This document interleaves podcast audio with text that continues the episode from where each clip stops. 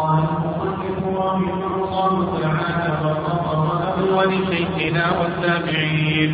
فصل أحكام قصر الصلاة.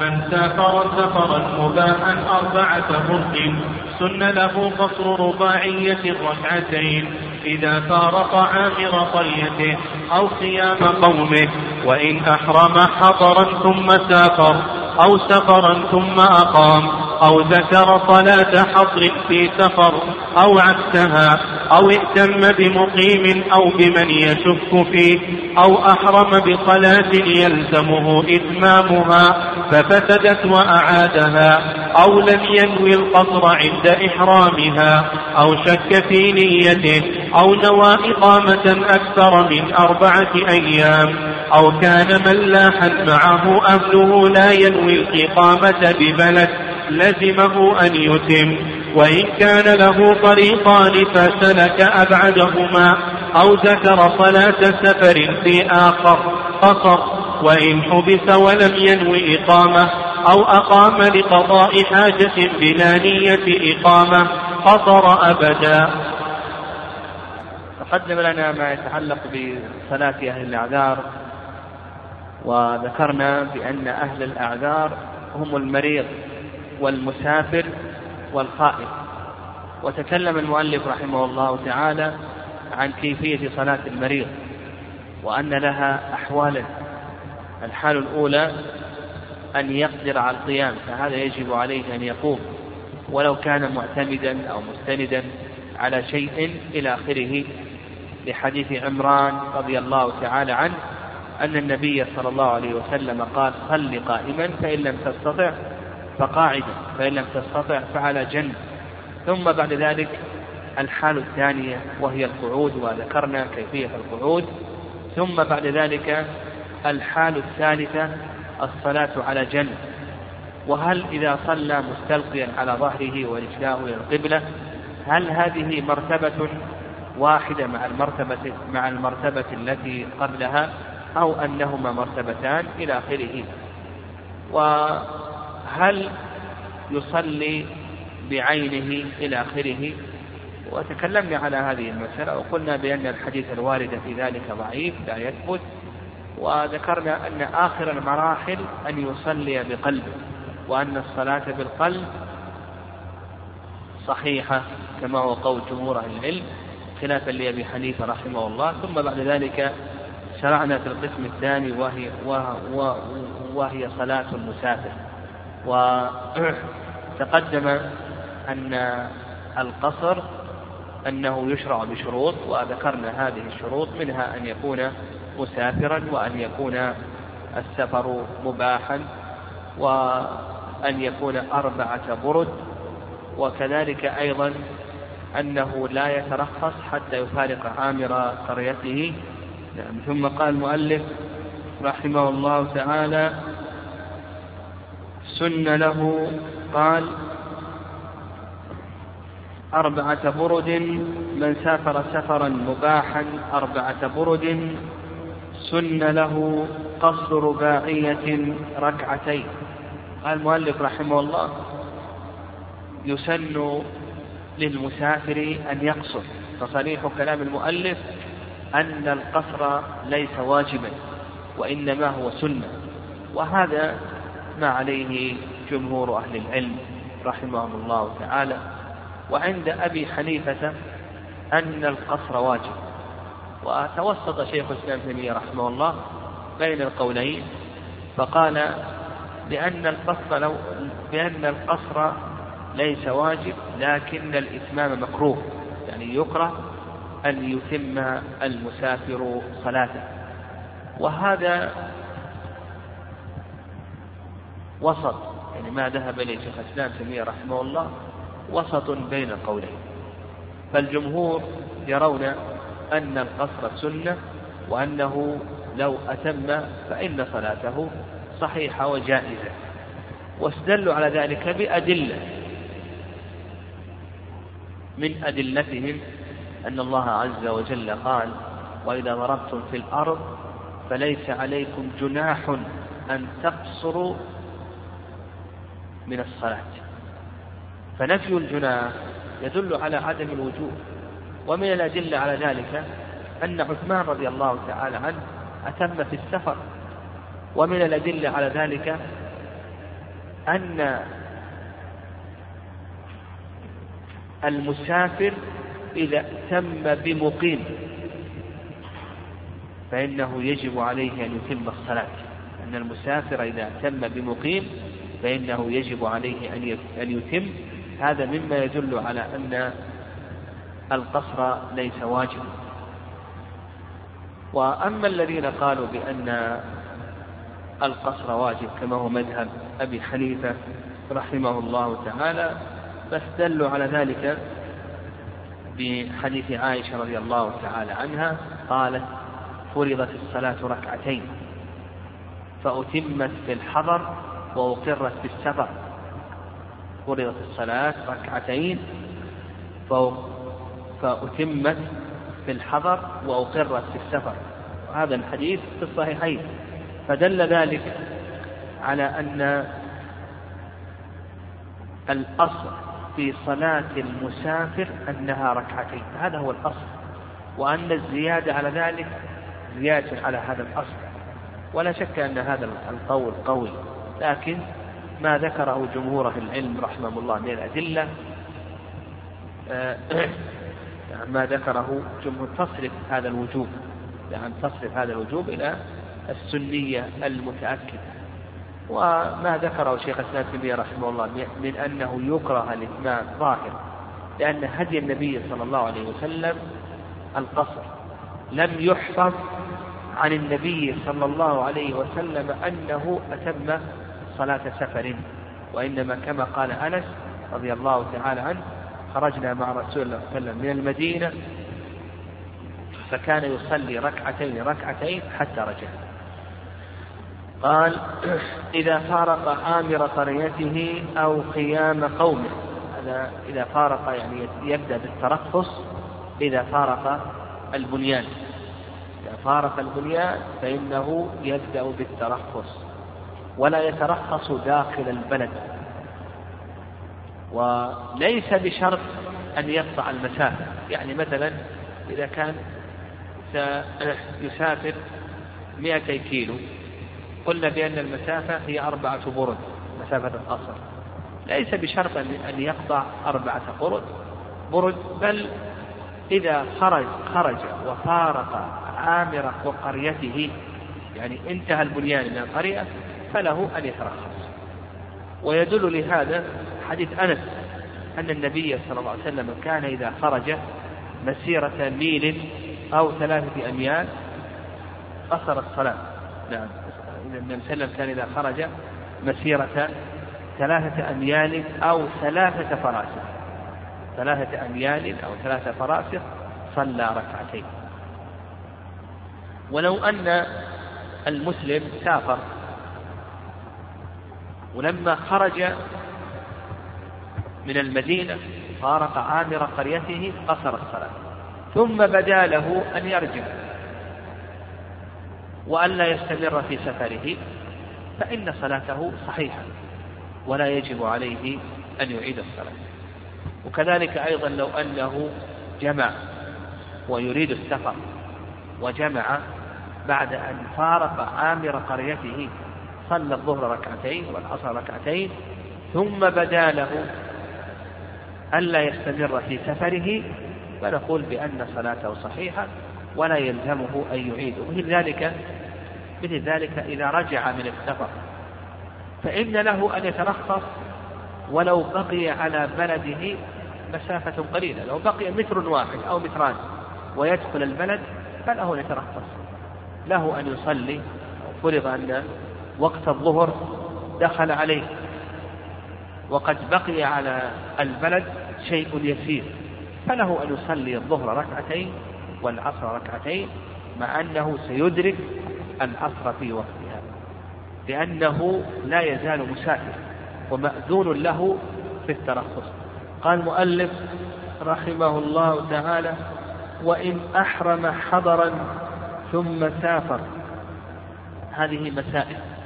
المسألة الأولى يقول المؤلف رحمه الله أحرم في الحضر يعني كبر تكبيرة الإحرام وهو في الحضر ثم بعد ذلك سافر. ولنفرض أنه كبر للإحرام وهو في السفينة. في السفينة والسفينة لم يزل أو نعم لم تزل باقية لم تفارق عامر المدينة ثم بعد ذلك سافر. فيقول المؤلف رحمه الله تعالى بأنه يتم صلاة مقيم يعني أربع ركعات. أو مثلا كبر وهو في الطائرة والمطار داخل البلد ثم بعد ذلك أقلع في الطائرة إلى آخره فإنه يتم أربع ركعات. لأنه اجتمع حاضر ومبيح فغلب جانب الحضر اجتمع في هذه الصلاة. حضر. أدى جزءا منها في الحضر وأدى جزءا منها في السفر. فيغلب جانب السفر. ولو قيل لو قيل أنه إذا صلى ركعة في الحضر يصلي أربعا لأنه أدرك صلاة الحضر. وإن لم يصلي ركعة ثم سافر يعني صلى أقل من ركعة ثم سافر فإنه يصلي ركعتين لأنه لم يدرك صلاة الحضر. هذا لكان هذا له وجه.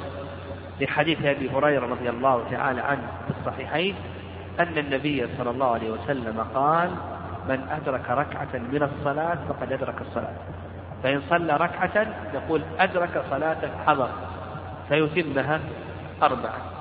وإن صلى أقل من ركعة ثم سافر فإنه يصلي ركعتين لأنه لم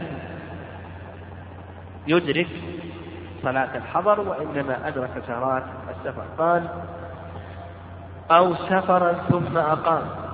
يعني إذا كان مسافرا ولنفرض أنه كبر في السفينة وهو مسافر ثم وصلت السفينة إلى البلد.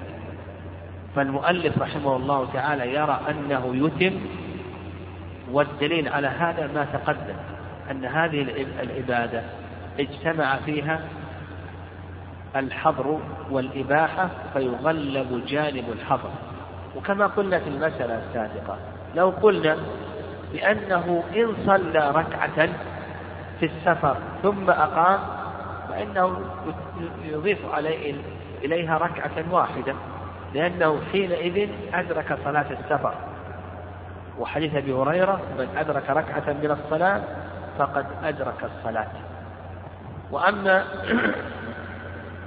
إذا وصل قبل أن يصلي ركعة فإنه يصلي صلاة ماذا؟ ها؟ حضر. صلي صلاة حضر لأنه لم يدرك صلاة السفر. قال أو ذكر صلاة حضر في سفر. ذكر صلاة حضر في سفر. لما سافر إلى مكة تذكر أنه صلى الظهر فهو محدث. أو أنه لم يصلي الظهر. فذكر الآن صلاة حضر في سفر فيجب عليه أن يصليها أربعا لأن القضاء يحكي الأداء. القضاء يحكي الأداء. وقد حكي الإجماع على هذه المسألة وأنه يجب عليه أن يصلي أربعا. قال أو ذكر صلاة حضر في سفر أو عكسها يعني عكس هذه المسألة. ذكر صلاة السفر في حضر. لما قدم إلى بلده تذكر أنه ما صلى الظهر بالأمس وهو مسافر إلى مكة. فهل يصلي ركعتين أو يصلي أربعا؟ يقول المؤلف رحمه الله بأنه يصلي أربع ركعات. والرأي الثاني هذا ما ذهب إليه المؤلف رحمه الله مذهب الشافعي والرأي الثاني أنه يصلي ركعتين. ذكر صلاة سفر في الحضر يصلي ركعتين. والدليل على ذلك ما تقدم لماذا فرقت؟ القضاء يحكي الأداء فالقضاء يحكي الأداء. كما أنه يجب أن تؤدي ركعتين كذلك أيضا هنا تؤدي تقضي ركعتين. القضاء يحكي الأداء وهذا القول هو الصواب. يعني ما ذهب إليه أبو حنيفة ومالك أنك إذا ذكرت صلاة سفر في الحضر أنك تصلي ركعتين ولا تصلي أربع ركعات. يعني وأما الحنابلة فيقول هذه الصلاة اجتمع فيها حاضر ومبيح ويغلب جانب الحضر. لكن كما كما قالوا في المسألة السابقة أن القضاء يحكي الأداء. أيضا نقول في هذه المسألة أن القضاء يحكي الأداء. قال رحمه الله أو ائتم بمقيم. المسافر إذا ائتم بمقيم فإنه يصلي أربع ركعات وهذا ما عليه جماهير العلماء. ودليل ذلك حيث ابن عباس رضي الله تعالى عنهما أنه سئل عن المسافر إذا صلى وحده صلى ركعتين. وإذا صلى مع الإمام صلى أربع ركعات. فقال تلك السنة. عن حيث ابن عباس أنه سئل عن المسافر إذا صلى وحده صلى ركعتين. وإذا صلى مع الإمام صلى أربع ركعات. فقال تلك السنة. ويؤيد ذلك حيث عائشة حيث أبي هريرة إنما جعل الإمام ليهتم به. فالمسافر إذا صلى خلف مقيم فإنه يصلي خلفه أربع ركعات. وهذا في الصلاة الرباعية. أما الصلاة الثنائية والثلاثية فتختلف. وعلى هذا نقول المسألة تنقسم إلى ثلاث أقسام. نقول المسألة تنقسم إلى ثلاث أقسام. القسم الأول أن يصلي رباعية خلف رباعية. فهذا يصلي أربعة. أن يصلي رباعية خلف رباعية. مثلا المسافر يصلي الظهر والمقيم يصلي الظهر أو أن المسافر يصلي العصر ويريد أن يجمع والمقيم يصلي الظهر. هنا الآن صلى رباعية خلف رباعية يصلي كم؟ أربع ركعات. القسم الثاني أن يصلي رباعية خلف ثنائية. فنقول يصلي ركعتين. يصلي رباعية المسافر خلف ثنائية. يقول يصلي ركعتين. مثال ذلك المسافر ما صلى العشاء الآخرة ودخل المسجد والإمام يصلي التراويح. يصلي التراويح. فالإمام يصلي ركعتين. نقول يصلي المسافر ركعتين. ما دام أنه صلى رباعية خلف ثنائية نقول يصلي ركعتين. ومثل ذلك أيضا لو صلى العشاء خلف من يصلي الفجر المسافر يصلي العشاء أو الظهر خلف من يصلي الفجر إلى آخره فنقول بأنه يصلي ركعتين. القسم الثالث أن يصلي رباعية خلف ثلاثية يعني خلف ثلاثية. ولنفرض أن المسافر أراد أن يجمع العشاء وصلى المغرب وأراد أن يجمع العشاء معها العشاء. فصلى العشاء خلف من يصلي المغرب. فجمهور العلماء على أنه يتم يصلي أربع. جمهور العلماء على أنه يتم وذهب بعض أهل العلم إلى أنه لا بأس أن يقصر مخير لأن الثلاثية بين الرباعية وبين الثنائية فيكون مخيرا. إن شاء قصر وإن شاء أتم لكن الأحوط الأحوط في هذه المسألة أن يتم وأن يصلي أربع ركعات. والأحوط أن يتم وأن يصلي أربع ركعات. طيب فتلخص لنا أنه إذا تم مسافر بمقيم أن له ثلاث حالات كما سلف وهذا ما عليه جماهير العلم رحمهم الله خلافا لداود. رحمه الله تعالى في هذه المسألة. طيب. أيضا ورد عن الإمام أحمد رحمه الله أن المسافر يصلي خلف المقيم أربعا إذا أدرك صلاة إذا أدرك ركعة إذا أدرك ركعة. وعلى هذا إذا أدركت أقل من ركعة فإنه لا يجب عليك أن تصلي أربعا وإنما تصلي ركعتين. وهذا ما ورد عن الإمام أحمد رحمه الله قوي لما ذكرنا من حيث أبي هريرة أن النبي صلى الله عليه وسلم قال من أدرك ركعة من الصلاة فقد أدرك الصلاة. من أدرك ركعة من الصلاة فقد أدرك الصلاة. وعلى هذا لو أن المسافر جاء والإمام في التشهد الأخير ويصلي الإمام العشاء الآخرة وهو في التشهد الأخير ثم جاء المسافر وأحرم معه. هنا ما أدرك صلاته. فنقول يصلي كم؟ يصلي ركعتين. لكن لو أدرك ركعة فأكثر نقول يتمها أربع. يعني وهذا كما ذكرنا ما ورد عن أحمد رحمه الله قوي ودليله ما ذكرنا من حديث أبي هريرة رضي الله عنه. قال أو بمن يشك فيه. يعني المسافر صلى خلف شخص يشك لا يدري هل هو مسافر أو مقيم. لأنه إذا كان مسافرا فإنه سيقصر وإن كان مقيما فإنه سيتم ولنفرض مثال ذلك رجل دخل المسجد وإذا رجل يصلي العشاء الآخرة وهو في الركعة الأخيرة. إن قلنا بأنه مقيم هذا الذي يصلي كم كم سيصلي؟ أربعة. وإن قلنا بأنه مسافر سيصلي ركعتين. فهو الآن يشك فيقول لك المؤلف رحمه الله تعالى بأنه يصلي صلاة مقيم.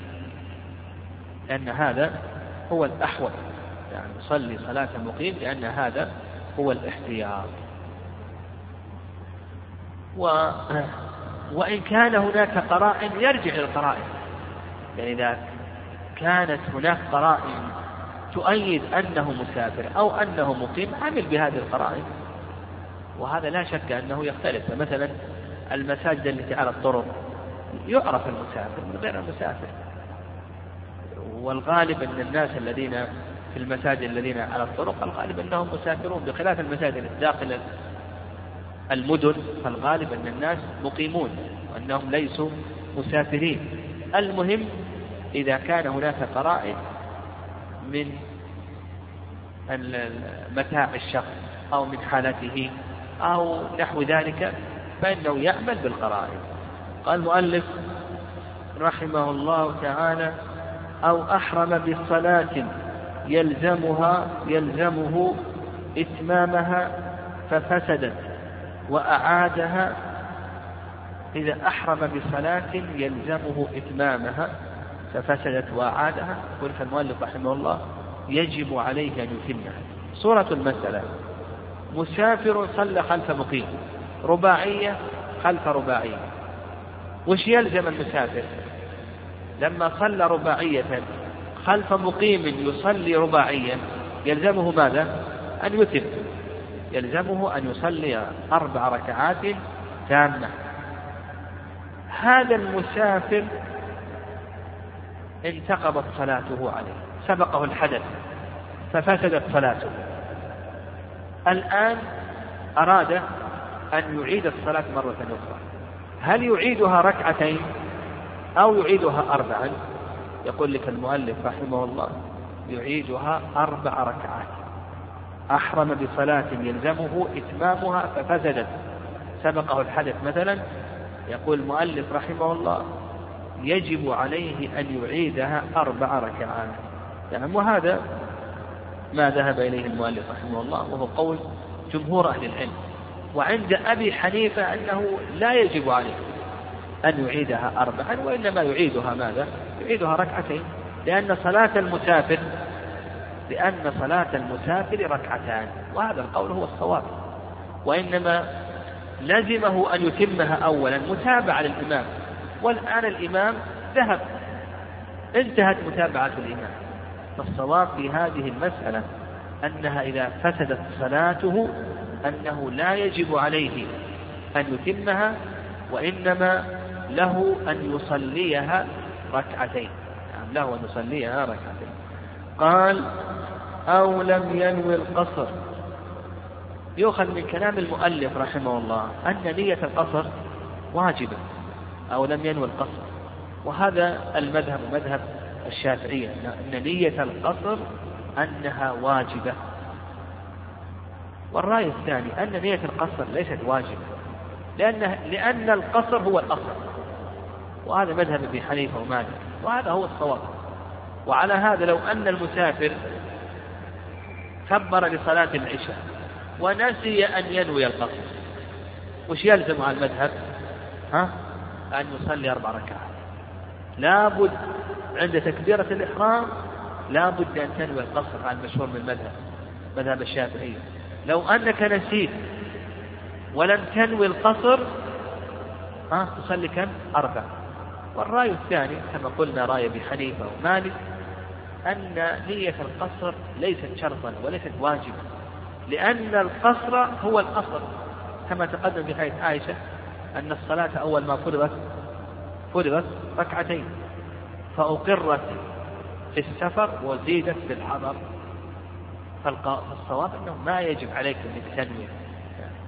قال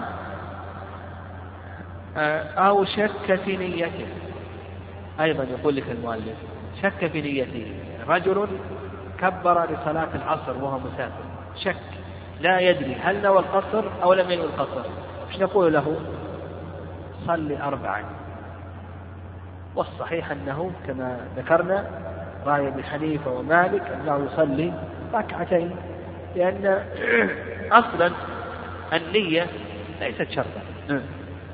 أو نوى إقامة أكثر من أربعة أيام. هذه المسألة. يعني موضع كلام كثير بين أهل العلم رحمهم الله تعالى وألفت فيها مؤلفات مستقلة ولا يزال يعني لا لا تزال هذه المسألة موضع اجتهاد وتنازع بين العلماء رحمهم الله تعالى. فيقول لك المؤلف رحمه الله إذا نوى إقامة أكثر من أربعة أيام نعم. لزمه أن يتم. مثال ذلك أردت أن تسافر أو نعم أردت أن تسافر إلى مكة وأن تمكث في مكة مدة خمسة أيام. مدة خمسة أيام. بمجرد وصولك إلى مكة ما ترخص يعني بمجرد أنك وصلت إلى مكة دخلت مكة خلاص زال عنك حكم السفر. ما دمت تريد أن تقيم كم؟ خمسة أيام. إن أردت أن تقيم يوما تترخص يومين تترخص ثلاثة تترخص أربعة تترخص خمسة بمجرد أنك تصل إلى البلد فإنه ليس لك الحق في الترخص يزول عنك حكم السفر. هذا ما ذهب إليه المؤلف رحمه الله. وعند مالك والشافعي أنهم هم يقولون أربعة أيام لكنهم يقولون لا يحسب. أو لا نحسب يومي الدخول والخروج. فتكون الأيام عندهم كم؟ ستة. وعند الحنفية خمسة عشر يوما عند الحنفية خمسة عشر يوما ولكل منهم دليل. سنذكر شيئا من أدلته. وليعلم أن المسافر له ثلاث حالات. المسافر قل بأن المسافر له ثلاث حالات. الحالة الأولى أن ينوي الإقامة المطلقة أن ينوي الإقامة المطلقة التي لا تقيد بزمن.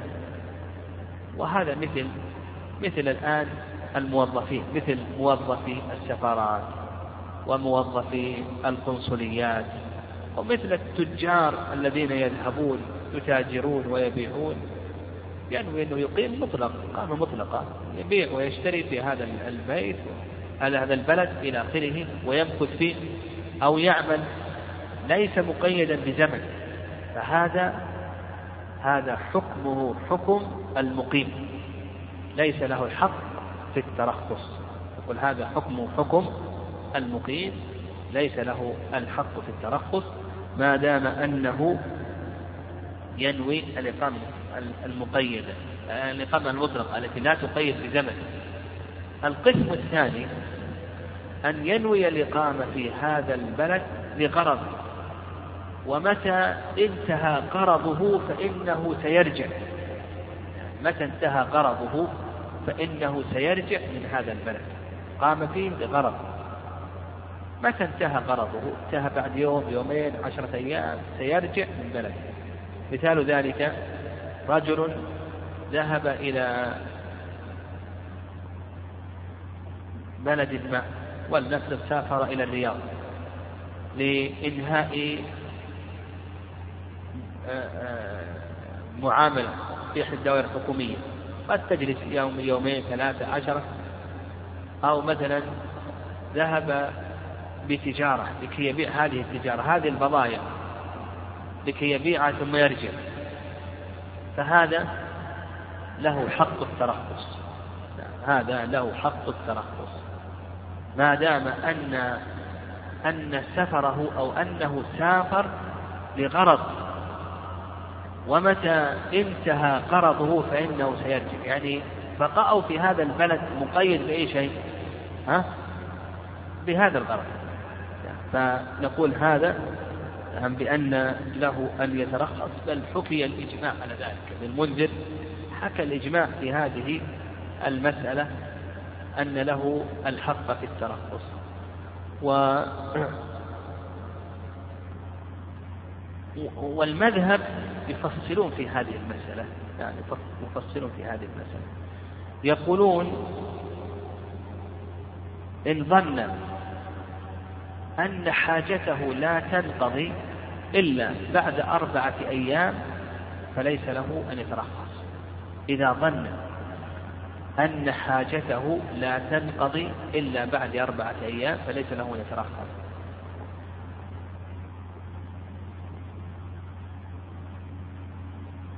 معنية الإقامة. يعني نوى الإقامة وظن أن حاجته لا تنقضي إلا بعد أربعة أيام. ليس له ترخص وإن ظن أن حاجته تطول ولا تنقضي إلا بعد أربعة أيام لكنه ما نوى الإقامة. هو مزمع على السفر. متى انتهت؟ سيخرج.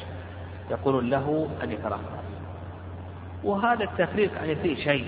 يعني هذا التفريق فيه شيء. الصواب في ذلك. يعني هم يقولون إذا ظن أن حاجته لا تنقضي إلا بعد أربعة أيام ونوى الإقامة ليس له أن يترخص. وإذا ظن أن حاجته لا تنقضي إلا بعد أربعة أيام ولم ينوي الإقامة ولم ينوي الإقامة فيقولون بأن له أن يترخص. والصواب في ذلك أن له أن يترخص ما دام أنه سافر لهذه الحاجة. وأمره معلق بهذه الحاجة وهذه الحاجة ليست مقيدة بزمن. يعني ليست مقيدة بزمن وإنما حاجته إقامته في هذا البلد مرتبط بهذه الحاجة. متى انتهت؟ فإنه سيرجع. هذا له الحق في الترخص. القسم الثالث أن يسافر لغرض لكنه مقيد بزمن. هذا موضع الخلاف. أن يسافر لغرض لكنه مقيد بزمن. مثل سافر للدراسة. سيمكث سنتين ثلاث سنوات. هذا مقيد بزمن. سافر للحج. الحج مقيد بزمن. سافر للعمرة عمرة مقيدة بزمن إلى آخره. هذا موضع الخلاف. فالمشهور من المذهب ماذا؟ أنهم يحدون بأي شيء بأربعة أيام.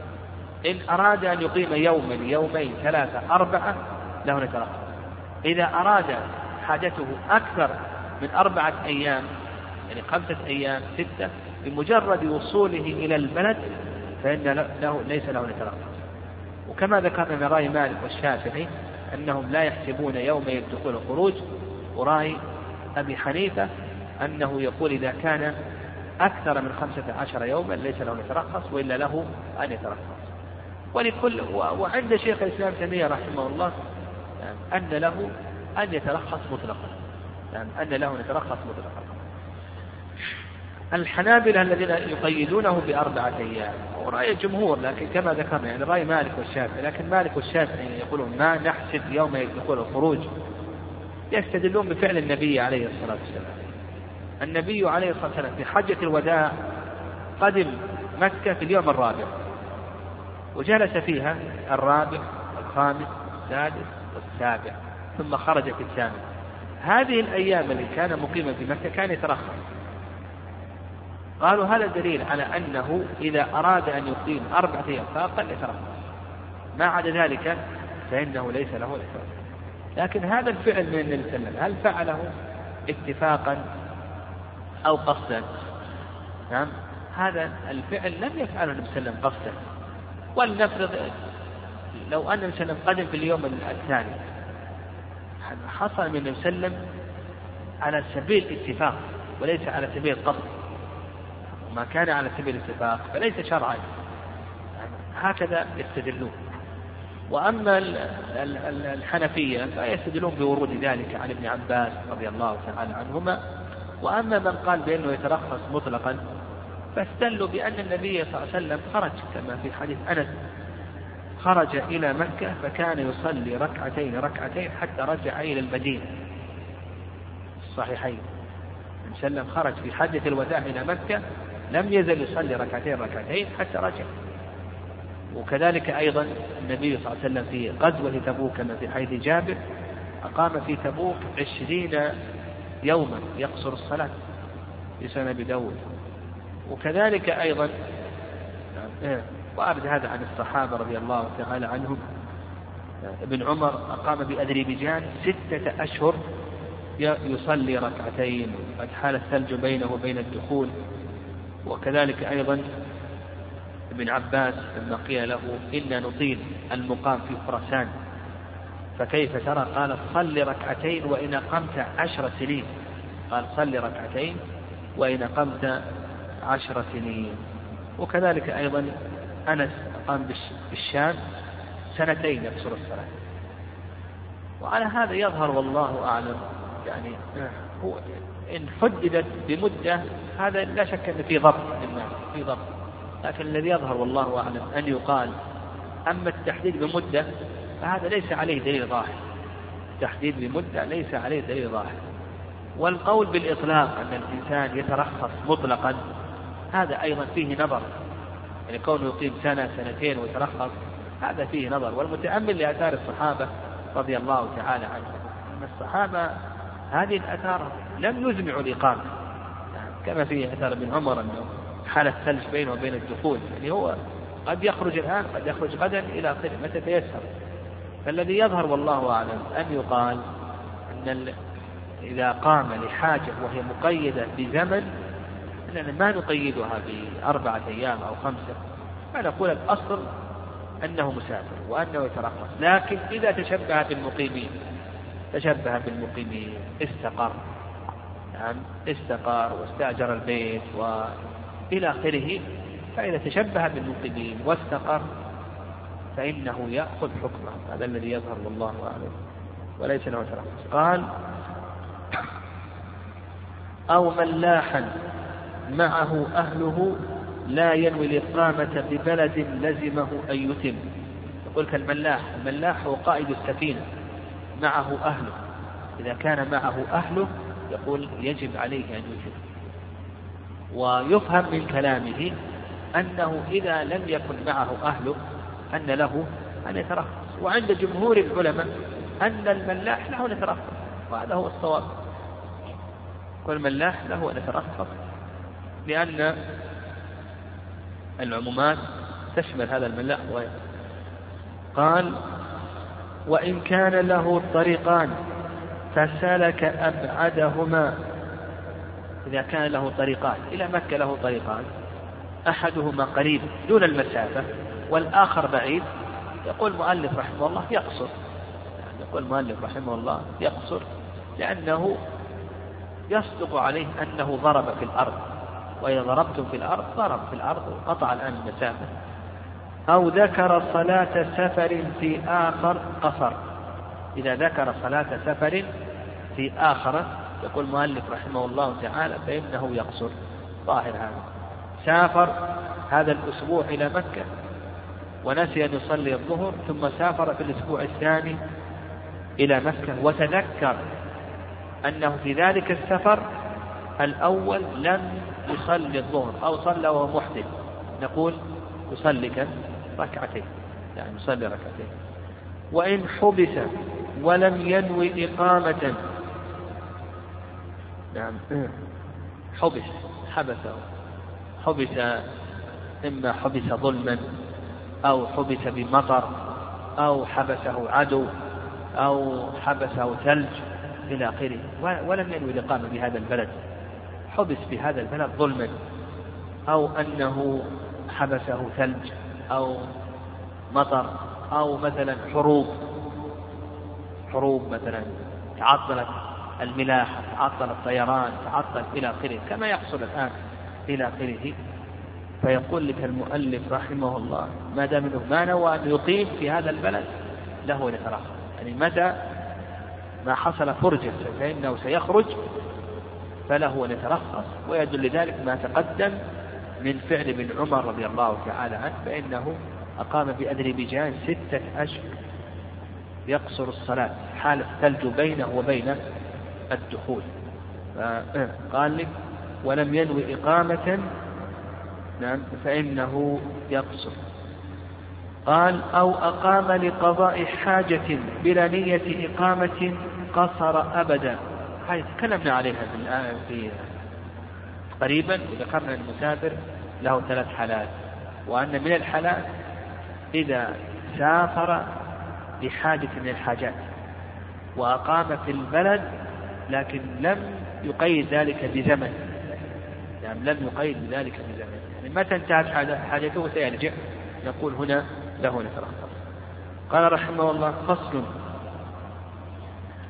يجوز الجمع بين الظهرين وبين العشاءين في وقت إحداهما في سفر قصر. آه، آه، الجمع هذه الرخصة الثانية من رخص الصلاة صلاة المسافر. الجمع لما تكلم المؤلف رحمه الله على القصر تكلم على الجمع. وأوسع المذاهب في الجمع مذهب الحنابلة. مذهب الحنابلة رحمهم الله هم أوسع المذاهب. ولهذا يجوزون الجمع لكل عذر يجوز ترك الجمعة والجماعة. كل عذر يجوز ترك الجمعة والجماعة يجوزون فيه الجمع فهم يتوسعون في الجمع. وأضيق المذاهب في هذه المسألة هو مذهب الحنفية. الحنفية يمنعون الجمع يصكون باب الجمع إلا في عرفة مزدلفة مع الإمام الأعظم. ما تجمع إلا في عرفة في مزدلفة وأيضا متى؟ مع الإمام الأعظم. وهم يشددون في الجمع. وهذا فيه نظر. يعني التوسع والإطلاق هذا فيه نظر. لكن نفهم أن الحنابلة رحمهم الله أوسع الناس في مسألة الجمع. كما تقدم أيضا نعم الحنفية رحمهم الله. يشددون في القصر يوجبون القصر كما سلم قال المؤلف رحمه الله يجوز الجمع بين الظهرين وبين العشاءين في وقت إحداهما في سفر قصر في سفر القصر. سفر قصر ما تقدم ذكرنا شروطه. سفر يكون سفرا مباحا أربعة برد.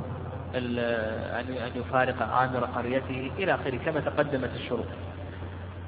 وقوله يجوز الجمع بين الظهر وبين العشاءين في وقت إحداهما هذا رأي جمهور العلماء. هذا رأي جمهور العلماء أنه يجوز الجمع بين الظهرين وبين العشاءين في وقت إحداهما سواء كان نازلا أو سائرا. سواء كان نازلا أو سائرا. أو كان جمع تقديم أو جمع تأخير. هذا ما عليه جمهور العلم ويدل لذلك أدلة كثيرة منها حيث بجحيفة حيث بجحيفة فإن النبي صلى الله عليه وسلم جمع وهو نازل يعني بالأفضح صلى الظهر ركعتين والعصر ركعتين بالهاجرة في الظهر صحيحين. حيث بجحيفة فيه دليل على الجمع لمن كان نازلا. وفيه أيضا دليل لجمع التقديم وأيضا مثاله ومن أدلته حي جابر رضي الله تعالى عنه في جمع النبي صلى الله عليه وسلم بعرفات. عليه وسلم جمع وهو مقيم يعني ليس سائرا. صلى الظهر ركعتين وصلى أيضا ماذا؟ العصر ركعتين. إيه. طيب والرأي الثاني قال به الإمام مالك رحمه الله أنه لا يجوز إلا إذا جد به السير وهذا يميل إليه ابن القيم رحمه الله إذا كان سائر أما إذا كان واقف ولنفرض أن رجلا سافر إلى مكة ثم وقف يطبخ يطبخ الغداء غداءه وجاء وقت الظهر يجمع ولا ما يجمع؟ ما يجمع. لابد أن يكون جاد به السير هذا ما قال به الإمام مالك رحمه الله واستدلوا على ذلك بحيث ابن عمر قال رأيت الرسول صلى الله عليه وسلم إذا أعجله السير في السفر يؤخر صلاة المغرب حتى يجمع بينها وبين العشاء. قال رأيت الرسول صلى الله عليه وسلم إذا جد به السير أو إذا أعجله السير في السفر يؤخر المغرب حتى يصلي بينها وبين العشاء. الرأي الثالث رأي الحنفية. رأي الحنفية ما يرون إلا الجمع الصوري ما يرون إلا الجمع الحقيقي. كما ذكرنا أنهم ما يجوزون الجمع إلا جمع عرفة ومزدلفة مع الإمام الأعظم.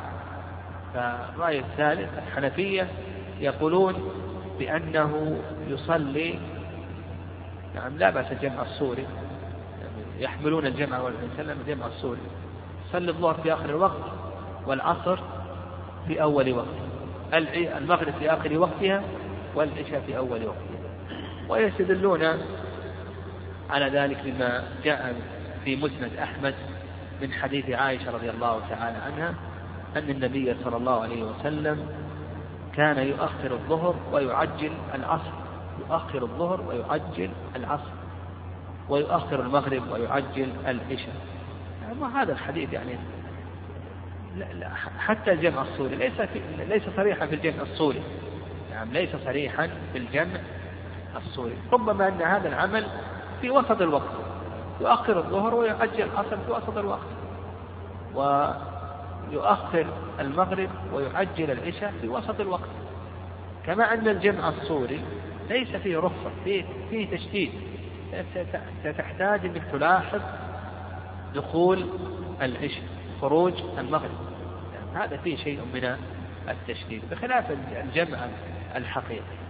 فالصواب في هذا ما عليه جماهير أهل العلم رحمهم الله تعالى أنه يجوز الجمع مطلقا سواء كان سائرا أو نازلا مقيما آه، سائرا نازلا جمع تقديم أو جمع تأخير. لكن إذا كان في داخل البلد إذا كان في داخل البلد وسمع النداء فالأصل وجوب الجماعة.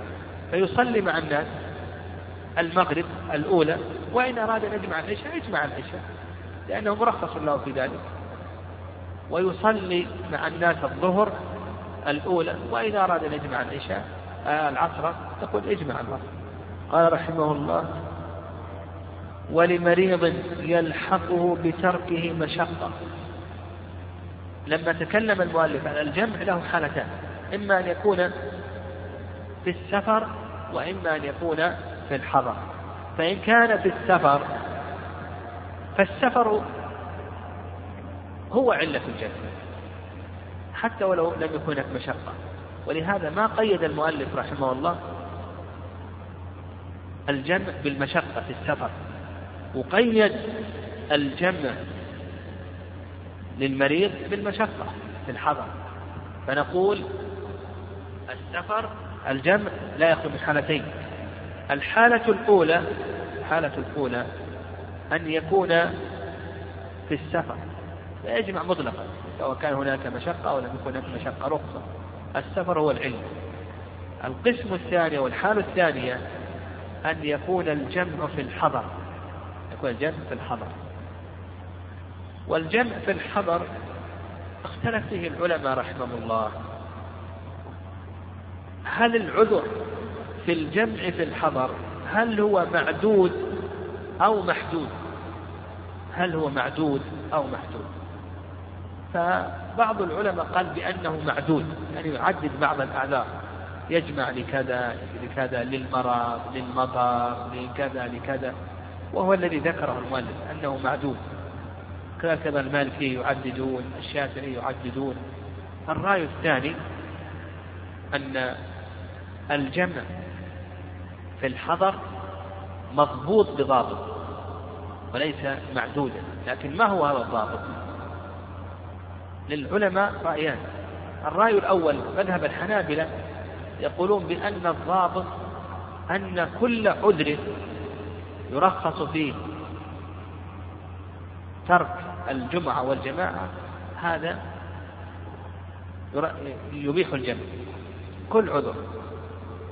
يبيح ترك الجمعة والجماعة يبيح الجمع والرأي الثاني نعم الرأي الثاني. قالوا أنه إذا ترتب على ذلك حرج ومشقة يعني كما ورد عن طوائف من السلف كابن سيرين وغير ذلك أنه إذا ترتب على ترك الجمع حرج ومشقة. وهذا القول هو الصواب. لكن أيضا نفهم نفهم أن أحاديث المواقيت أحاديث كالجبال حديث عبد الله بن عمر أبي هريرة أبي إلى آخره. لكن قد يوجد حرج ومشقة. نعم قد يوجد حرج ومشقة. فنقول إذا كان هناك حرج ومشقة نعم إيه هذا مما يسوق الجنة. ومن الأمثلة على ذلك من الأمثلة. في بعض البلاد ما يدخل وقت العشاء إلا الساعة الحادية عشر أو الساعة الثانية عشر في أوروبا. بعض البلاد في أوروبا ما يدخل وقت العشاء ما يغيب الشفق الأحمر إلا في الساعة الثانية عشر وبعد ساعات قليلة يدخل وقت الفجر. هذا لو قلت بأنه لا يجمع هؤلاء هذا لازم من ذلك ماذا؟ لازم عليهم حرج ومشقة. فنقول إذا كان فيه حرج ومشقة فيسوق الجمع. ويدل لذلك حيث ابن عباس أن النبي صلى الله عليه وسلم جمع بين الظهر والعصر والمغرب والعشاء من غير خوف ولا سفر. في رواية من غير خوف ولا مرض مطر. فسئل ابن عباس قال أراد أن لا يحرج أمته. فهذا الفهم من ابن عباس رضي الله تعالى عنه صحيح مما يدل على أنه متى حصل حرج ومشقة فإن هذا مما يسوغ الجنة. قال المؤلف لمريض يلحقه بتركه مشقة. ذكرنا كما تقدم ضابط المرض الذي يبيح الجمع حيث أنه يجد في نفسه حرج ومشقة. أن يصلي كل صلاة في وقتها بحيث أنه يريد أن يتخلص من هذه الصلاة وأن يبري ذمته إلى آخره. قال وبين العشاءين. فقوله لمريض هذا يشمل الجمع بين الظهرين وبين العشاءين. قال لكم بين العشاءين لمطر يبل الثياب. خص خص المطر بين العشاءين فقط. نعم. والضابط يبل الثياب. هذا الضابط. قال و, و ووحل وريح شديدة باردة. يعني ووحل وريح شديدة باردة. فخص هذه الأشياء في الوحل والريح الباردة الشديدة والمطر الذي يبل الثياب. خصها بين العشاءين. قال لأن الأثر إنما جاء بين العشاءين. وعند الشافعية أنه لا يخص. لأن حديث ابن عباس رضي الله تعالى عنهما السابق. حديث ابن عباس رضي الله تعالى عنهما السابق. الصواب أنه لا يخص. حديث ابن عباس وأنه متى ترتب على ذلك حرج ومشقة ظاهرة فله أن يجمع. قال رحمه الله ولو صلى في بيته أو في مسجد طريقه تحت صابات والأفضل فعل الأفضل. يقول حتى يجمع حتى لو صلى في بيته. ولنفرض أنه حصلت أمطار بعد المغرب. والإنسان في بيته. يقول المؤلف رحمه الله له أن يجمع وهذا ما ذهب إليه المؤلف رحمه الله. فله أن يجمع مع أهله مع زوجته إلى آخره. والصحيح أنه ليس له أن يجمع لماذا؟ لأن الجمع شرع لأي شيء ها؟ ها؟ للمطر صح لكن لا للجماعة كما قال ابن المجد لتحصيل الجماعة نعم لتحصيل الجماعة ويترتب على ذلك الخادم الذي في المسجد أو المعتكف اللي في المسجد يجمع مع الناس ولا ما يجمع مع الناس؟ ها؟ يجمع مع الناس مع أنه مقيم في المسجد. وفي حجرته ما عنده مطعم. لكن لكي يحصل جماعة. لكن اللي في بيته يجمع ولا ما يجمع؟ قل ما يجمع. صار كل صلاة في وقتها مثل ذلك ما يفعله بعض الناس. يكونون في استراحة. يكونوا في استراحة أو في نزهة في قيمة ثم يأتيهم المطر ثم يجمعون. خطأ هذا. يعني خطأ. لأنهم هم الآن مقيمون يجتمعون في هذا المكان. وهم لن يخرجوا إلى المسجد. يجتمعون في ما يسوق لهم الجمع. لكن يسوق الجمع لتحصيل جماعة. تحصيل جماعة. تصلي المغرب تجمع العشاء تحصل جماعة. إذا خرجت ما ترجع مرة أخرى في المطر. تحصيل الجماعة. ولهذا قال لك المؤلف أو في مسجد طريقه تحت صابات سقيفة بين الجدارين. يعني ما يصيبك مطر لكن اجمع مع الناس. ولو كان ما يصيبك مطر لكي تحصل ماذا؟ ها؟ لكي تحصل الجماعة. ولهذا قلنا المقيم في المسجد والمعتكف وخادم المسجد كلهم يجمعون مع الناس لكي يحصلوا ماذا؟ الجماعة. قال والأفضل فعل الأرفق به من تقديم وتأخير. هذا لأن الجمع شرع للرخصة. الجمع شرع للرخصة وللرفق. وعلى هذا يفعل أرفق به. كان أرفق جمع تقديم جمع جمع تقديم. كان أرفق جمع تأخير جمع جمع تأخير. وكلا الأمرين جائز لكن ما هو الأفضل؟ لكن ما هو الأفضل؟ هل الأفضل أن يجمع جمع تقديم أو جمع تأخير؟ نقول هذا. لكن يستثنى من ذلك نستثني من ذلك الجمع بعرفة فالأفضل جمع التقديم. يعني لأن الكلام جمع جمع تقديم ولأن الحكمة منه الحكمة منه ماذا؟ التفرغ للدعاء والذكر والعبادة إلى آخره ما جاء مزدلفة يأتينا إن شاء الله Thank you.